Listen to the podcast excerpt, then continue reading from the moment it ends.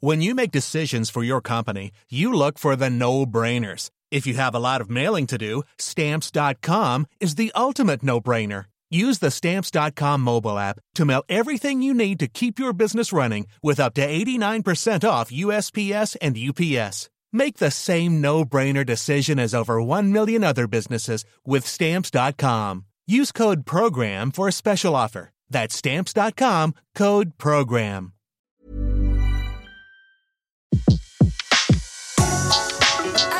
Le meilleur de séances radio est maintenant sur We Love Cinéma. Flashback sur Séance Radio. Le cinématographe permet de projeter des images sur un écran. Toute l'actu des grands classiques du cinéma. Bientôt, les films vont être sonorisés. Flashback avec Antoine Cyr et Antoine Julien. Je ne sais pas si vous vous rendez compte de l'aspect grandiose du mélange. Our first full-length motion picture feature in color opens a whole new world of thrill. Flashback sur Séance Radio. Ça, c'est le cinéma. Dans Flashback cette semaine, nous recevons Michel Pascal pour son livre Histoire secrète du cinéma français. Dans cet ouvrage passionnant, le journaliste nous plonge sur plusieurs décennies dans les arcanes souvent rocambolesques du 7e art hexagonal. Au début des années 70, une nouvelle génération de producteurs, distributeurs, financiers, agents et comédiens prend les rênes du cinéma français. Ils s'appellent Bertrand Blier, Claude Berry, Jean-Pierre Assam, Gérard Depardieu, Daniel Toscan du Plantier, Gérard Lebovici. Certains sont connus du grand public, d'autres ont préféré rester dans l'ombre. Ils ont tous, à leur manière, bouleversé le paysage du cinéma hexagonal. Dans son livre Histoire secrète du cinéma français, publié aux éditions Robert Laffont, le journaliste Michel Pascal retrace cette passionnante épopée cinématographique qui s'étale sur plus de 30 années, émaillée de trahison, de génie, de coups fourrés, d'audace et d'excès. Michel Pascal, bonjour. Bonjour. Merci infiniment d'être avec nous euh, dans Flashback. Alors vous êtes journaliste, critique et chroniqueur de cinéma. Vous avez aussi réalisé des documentaires sur François Truffaut et Michel Deville, également signé un ouvrage consacré à Claude Chabrol. Alors sur ce livre, Histoire secrète du cinéma français, vous avez passé trois années à recueillir les confidences des personnalités majeures de la profession. Se sont-ils confiés facilement? Oui, euh, assez facilement. D'abord parce que je les connais tous depuis un certain temps et que donc euh, ça faisait partie du, du pari euh, que, que, que j'avais fait en imaginant la, la, construction de ce livre il y a quelques années. C'était de pouvoir euh, avoir accès à, au bureau secret des, des grands patrons, euh, ceux qui sont toujours vivants bien sûr, pour leur faire raconter ses souvenirs. D'ailleurs, c'est parce que une partie d'entre eux atteignent un certain âge que je me suis dit qu'il était urgent de déclencher ce travail pour recueillir des témoignages qui après euh, risqueraient de, de, disparaître purement et simplement. Surtout qu'il y en a quand même pas mal qui sont morts jeunes dans votre aventure. Il y en a quelques-uns qui meurent malheureusement prématurément, effectivement. Alors, nous allons y revenir sur toutes ces, ces figures euh, très importantes de votre livre. Alors, celle qui vient tout de suite à l'esprit, sans doute la plus incontournable et celle que les gens connaissent euh, sans doute le mieux, c'est euh, bien sûr Daniel Toscan du Plantier. Alors, vous revenez notamment sur la période où il était directeur général adjoint de la Gaumont, c'est le titre, je crois, oui, exact, exact. Euh, qui était en fait une sorte de, de directeur artistique entre 75 et 84, euh, une décennie où il va quand même soutenir pêle-mêle, rappelons-le, Rosie, Piala, Vajda, Bergman, Fellini, Tarkovsky, produit par la Gaumont. Ça semble un peu de la science-fiction aujourd'hui, mais c'est pourtant la, la, la, réalité de l'époque. Toscan disait qu'il voulait en faire le Gallimard du cinéma. Il y était arrivé. Oui, absolument. Il était arrivé à, produire 40 ou 50 titres qui ont enrichi au-delà de tout ce qu'on pouvait imaginer le, patrimoine des films Gaumont. Mais il l'a fait, euh, mais c'est pas uniquement de sa faute, il l'a fait aussi en vidant les caisses de, la société et, et il l'a fait grâce à un chéquier, euh, un chéquier, un puissant fond qui était le chéquier de Nicolas Sédou, d'un milliardaire protestant qui est allé chercher Toscan parce que c'était son ami de jeunesse à Sciences Po et qui en a fait son bras droit, ce qui n'était pas prévu au départ puisque c'était un autre personnage qui devait être nommé, qui était Jean-Pierre Rassam, qui lui avait réussi la conquête de la Gaumont.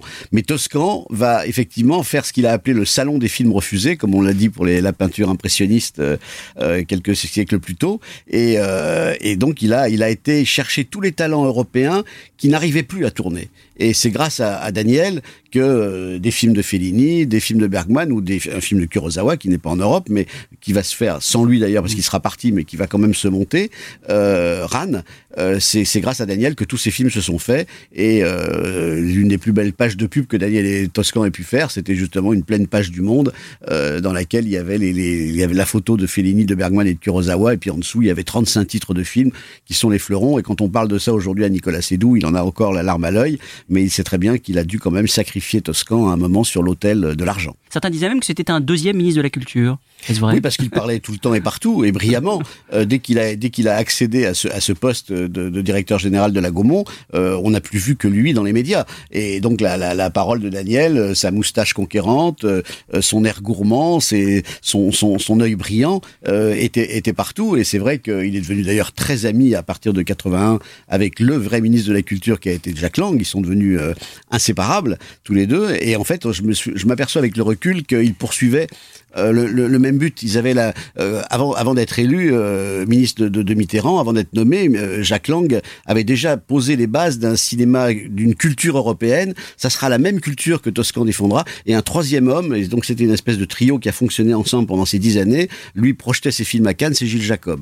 Donc là, on aperçoit, on, voit se dessiner un, un, un parcours où il y a d'un côté Toscan, Jacques Lang, ministre de la Culture, Gilles Jacob à Cannes, qui vont contribuer tous les trois, chacun à leur façon, à, à façonner un cinéma qui euh, était voué à, à disparaître purement et simplement. Ces cinéastes ont arrêté de travailler une fois que Daniel a été parti. D'ailleurs, dans votre livre, on a un peu l'impression qu'on assiste euh, à la fois à une période prodigieuse et qui porte en elle-même le, le germe de, de sa propre fin. C'est-à-dire que contrairement peut-être aux États-Unis, par exemple, où on va voir apparaître euh, une, une race d'industriels poètes euh, type Spielberg, Lucas, Coppola, qui vont créer un, un, modèle industriel qui est extrêmement euh, euh, résilient et, extrêmement puissant. Là, on a l'impression qu'on a en fait une espèce d'alliance entre des, des poètes déjantés à la Rassam, des industriels protestants à la Sédou, qui de toute façon à la fin détiennent les, les clés du coffre et, et, et remporteront la victoire. Et puis finalement,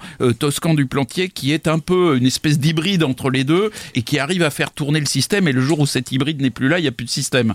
Oui, le jour où on lui retire, il le dit, le jour où il est licencié un matin à 9h du matin euh, en 85, en février 85, il dit le, le jour où Nicolas Sédou lui retire le chéquier, il n'est plus rien, il n'a plus aucun pouvoir, il ne peut plus faire aucun film. Il va continuer comme producteur indépendant pendant quelques années après, avant de devenir patron d'Unifrance. Il va monter sa société qui va s'appeler Erato Film Production, où il va quand même produire Piala et gagner une palme d'or à Cannes avec Sous le soleil de Satan, ce qui n'est pas rien. Donc il va et, et faire un autre film sublime de, de est Van Gogh. Donc il va continuer, mais il a beaucoup plus de mal, ça nécessite beaucoup plus d'efforts. Alors que là, euh, Toscan, euh, à 9h du matin, il demandait un chèque à Nicolas Sédou, qui parfois ne répondait pas tout de suite. Il retournait à 19h le soir et devant un whisky, euh, il repartait avec l'argent pour, pour faire le film. Mais je, je veux dire une chose, c'est que ce n'est pas Toscan tout seul qui a vidé les caisses de la Gaumont et ce ne sont pas ses films. Il y a eu d'autres conquêtes, notamment à l'international, d'autres frais fa- faramineux et notamment la Gaumont Italie, qui ont été des gouffres énormes et qui ont contribué, qui se sont ajoutés aux folies toscaniennes, certes, mais qui n'étaient pas à elles seules responsables du désastre de la Gaumont. Et, ça, il tout, faut le dire. Tout ça, sachant que l'histoire, cette histoire-là de la Gaumont, c'était déjà basé sur euh, une période de la Gaumont qui était une mauvaise période, Ah oui. avec un directeur financier Bah, qui avait des amitiés crapuleuses. euh, Sédou Toscan ne serait jamais arrivé à la Gaumont en 74 si la Gaumont n'avait pas été en train de s'écrouler sur deux ou trois fronts importants. On venait de vendre le Gaumont Palace pour, pour faire des liquidités, alors que Sc- jamais... Scandale, hein, d'ailleurs, le Gaumont Palace scandale, qui est devenu ça- un, un hôtel euh, abominable qui a défiguré la place Clichy alors que c'était un des plus beaux endroits d'Europe. Cette salle est absolument criminel. Euh, Il y avait un directeur financier qui s'appelait Jean Robotier, qui lui a été pris la main dans le sac d'un scandale financier immobilier qui était euh, euh, le patrimoine foncier et qui préférait revendre les salles de la Gaumont pour se faire de l'argent personnel plutôt que de, sa- de savoir comment quelle stratégie adopter vis-à-vis des films. Et puis il y a eu Alain Poiré qui a eu un, deux, trois échecs de suite au mauvais moment. Il en a, il n'a eu que des succès par la suite et avant, mais là il a eu deux, trois échecs. Donc à un certain moment, la Gaumont devenait une fiancée pas propre. Il fallait lui donner un, nouvel allié, et c'est là où la famille a été chercher euh, Nicolas Sédou et Toscan, qui est devenu le, bras droit de, de Nicolas. Nicolas Sédou, justement, et la famille Sédou qui est omniprésente dans votre livre. Alors il faut rappeler qu'aujourd'hui, Nicolas Sédou euh, est président de Gaumont, Jérôme Sédou de Pâté. Ce sont les deux hommes, euh, sans doute deux des hommes les plus puissants du cinéma français.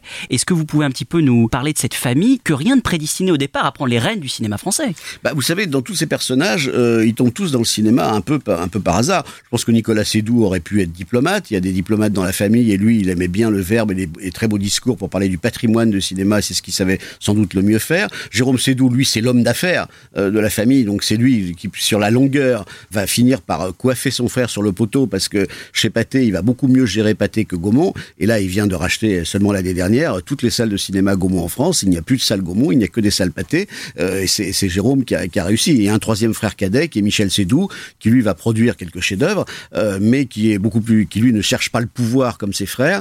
Et ce qui est intéressant, ce qui est amusant, c'est qu'il y y a une rivalité très protestante entre Nicolas et Jérôme. Nicolas Sédou euh, a, plutôt empêché Jérôme de rejoindre le cinéma un jour. Jérôme Sédou a failli être patron de la Gaumont à la place de, à la, place de Nicolas Sédou au tout début.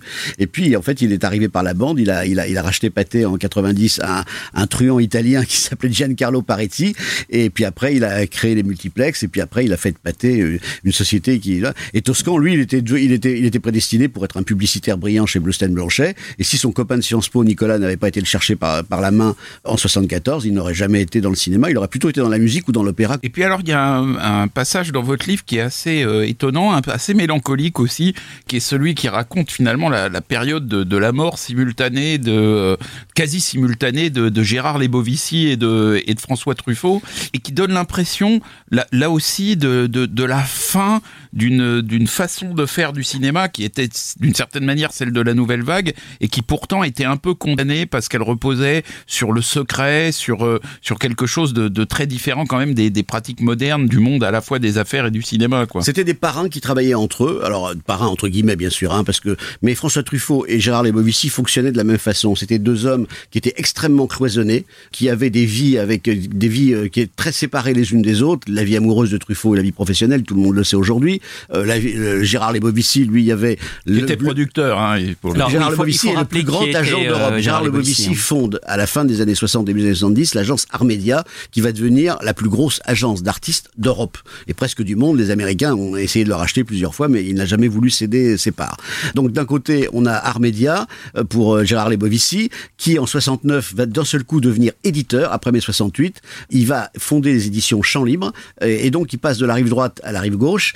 Et sur la rive gauche, il rencontre des gens comme Guy Debord, le situationniste, le pape du situationnisme, et qui va devenir un ami intime un peu désastreux pour euh, pour les Movici parce qu'il aura sur lui peut-être une influence pas toujours positive.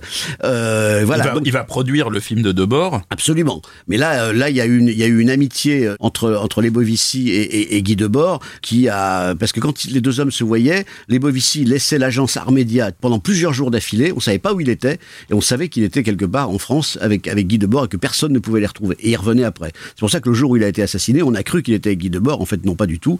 Il était dans un parking de l'avenue Foch où il avait pris quatre balles dans la nuque, et ça n'avait sans doute absolument rien à voir avec Guy Debord, bien sûr, mais c'est une exécution mafieuse sur laquelle il y a deux ou trois pistes euh, plausibles. Mais en tous les cas, ces personnages-là, effectivement, ils travaillaient, et sur les Champs-Élysées, quand ils disparaissent en 84 tous les deux, ils, sont à quelques rues l'un de l'autre, euh, Truffaut est vers la rue Marbeuf, euh, les Bovissiers sur l'avenue Georges V, d'un seul coup, il y a un pan entier du cinéma, parce que tous les films français dans les années 70-80, surtout les années 70, passent par le bureau de Gérard Lebovici. Tout ce qu'on vous voyez, tous les Chabrol, tous ces films-là, tous les Sautets, tous ces films sont fabriqués au sein de l'agence Amédia, parce que non seulement il est l'agent des acteurs, mais il est l'agent des metteurs en scène, l'agent des scénaristes et même de certains techniciens. Donc c'est un pouvoir énorme. Quant à François Truffaut, c'était une façon de faire des films, les films du Carrosse, sa société de production, qui va inspirer à Gérard Lebovici la forme de création, il va donner la même forme à, à Armédia que celle que Truffaut avait construite dans, dans ses petits bureaux de la rue Robert Estienne dans le 8e arrondissement. Et c'était deux amis qui ne se quittaient jamais. Ils avaient un point commun, ils avaient tous les deux un grand amour des femmes. Il y a un autre personnage très important qui disparaît à ce moment-là, c'est Jean-Pierre Assam. Et là, c'est la partie, on va dire, la plus extravagante de votre livre, euh, par la personnalité même de Rassam, euh, qui était un aventurier du cinéma, qui a produit La Grande Bouffe, mais aussi des Polanski, des Godard. Et à propos de Godard, euh, il y a une citation dans votre livre que j'aime beaucoup, qui résume malheureusement la, la destinée de Jean-Pierre Assam. Il dit, Jean-Pierre Assam, il a d'abord eu tous les Champs-Élysées, puis un immeuble, puis un étage, puis un appartement, et finalement à peine une chambre de bonne. Voilà, c'est la destinée d'un homme qui a été, qui s'est brûlé les ailes, euh, extravagant dans une époque qui semble un peu révolue dans sa, dans ses excès en tout genre que vous racontez assez bien dans le livre, mais un aventurier comme celui-là, on en voit, on n'en voit plus beaucoup aujourd'hui. Euh, il appartient, à, il appartient à une race de, de, de, de personnages euh, très rares, euh, dans laquelle on pourrait mettre des producteurs comme Raoul Lévy, par exemple. Donc Gérard Lebovici, Rassam, Raoul Lévy, c'est des hommes qui fonctionnent de la même façon et qui tous les trois d'ailleurs meurent de mort euh, violente, euh, ce qui est un, un peu un peu un hasard. Rassam est le, est le fils de, de, de bourgeois libanais, arrivé en, en France euh, dans les années 60 et qui va donc croiser. Pourquoi lui il va tomber dans le cinéma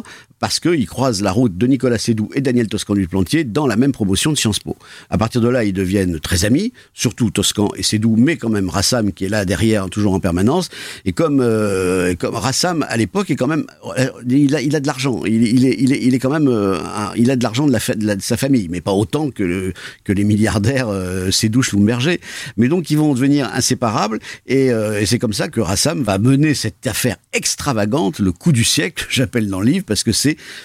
piquer la Gaumont à ses propriétaires qui étaient les Schumberger à l'époque et qui ont voulu s'en débarrasser pour les raisons qu'on a évoquées tout à l'heure, c'est-à-dire que la maison était en train de flancher, elle allait un peu mal, parce qu'à l'époque, on n'était pas encore, avec ce qui va se passer dans les années 80, les, droits télé n'avaient pas encore été reconnus à leur juste valeur. Si la Gaumont avait expertisé son catalogue de films en 1974, elle n'aurait jamais été mise en vente, il y avait largement de quoi combler toutes les pertes, y compris les pertes immobilières. Donc, mais comme c'est dix ans trop tôt, ça ne se produit pas comme ça. Et là, euh, les banquiers Jean Ribou qui tiennent la, société Schlumberger, qui tiennent la Gaumont de l'époque, qui tiennent 40% de la Gaumont de l'époque, disent on va s'en débarrasser. Euh, Jean-Pierre Rassam euh, va s'occuper de faire de racheter ces 40%, plus les 11% qui étaient entre les mains de Charlie Bloodhorn et de la Paramount.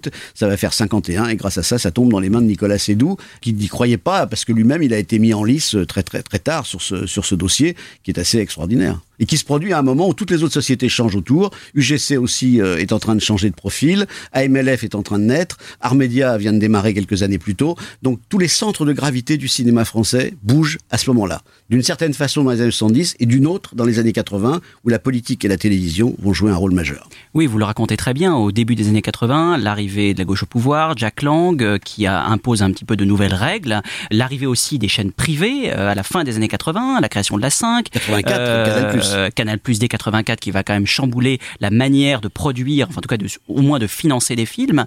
Euh, est-ce que euh, alors est-ce que ça finalement on se dit est-ce que ça rejaillit sur les films eux-mêmes Pas tout de suite. Je pense que l'élan des années 70 perdure sur les années 80 et qu'on a encore un formidable cinéma d'auteur qui voit le jour euh, tout au long des, des années 80 comme il a vu le jour euh, dans les années 70. Bon, j'ai mis les valseuses en exemple parce que les valseuses marquent une date, toujours 74, toujours cette, cette année, il y a des années phares. Enfin, l'année 74 est une année phare, l'année 84 on a une autre avec les disparitions qu'on évoquait tout à l'heure.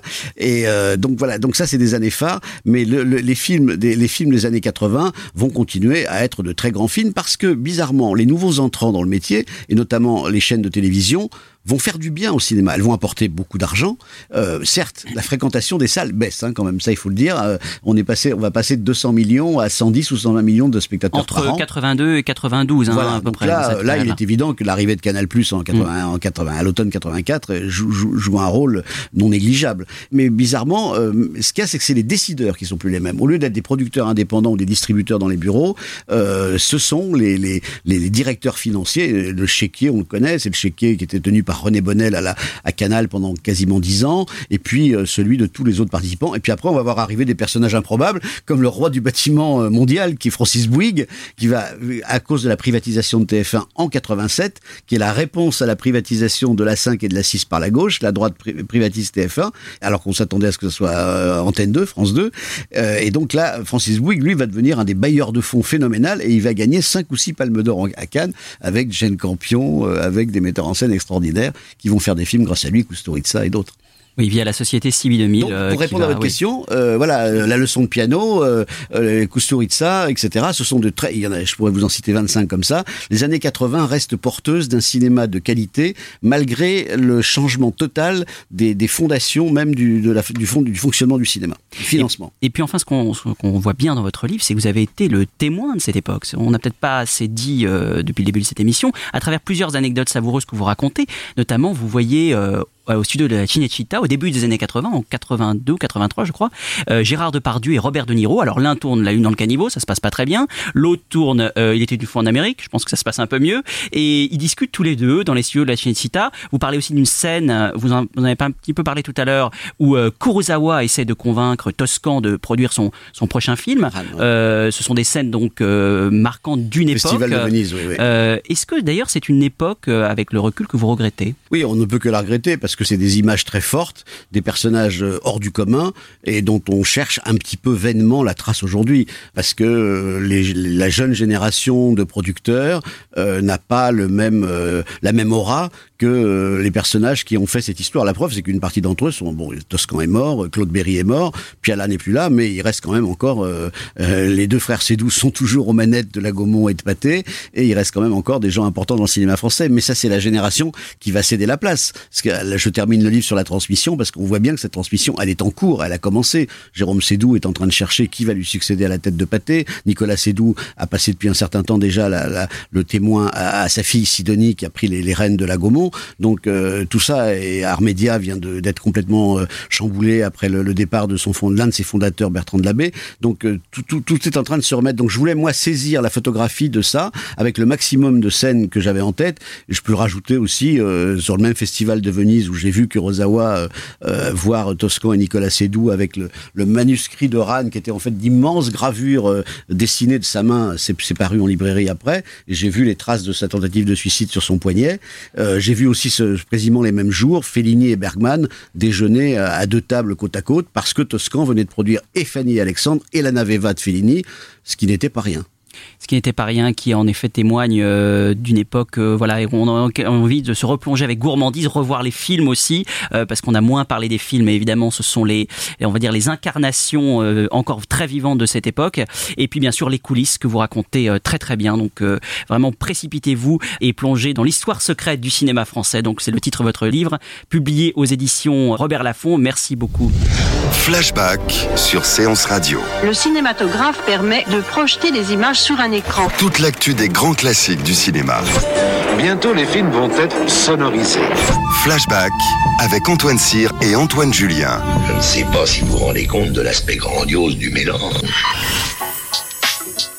Retrouvez l'ensemble des contenus séances radio proposés par We Love Cinéma sur tous vos agrégateurs de podcasts.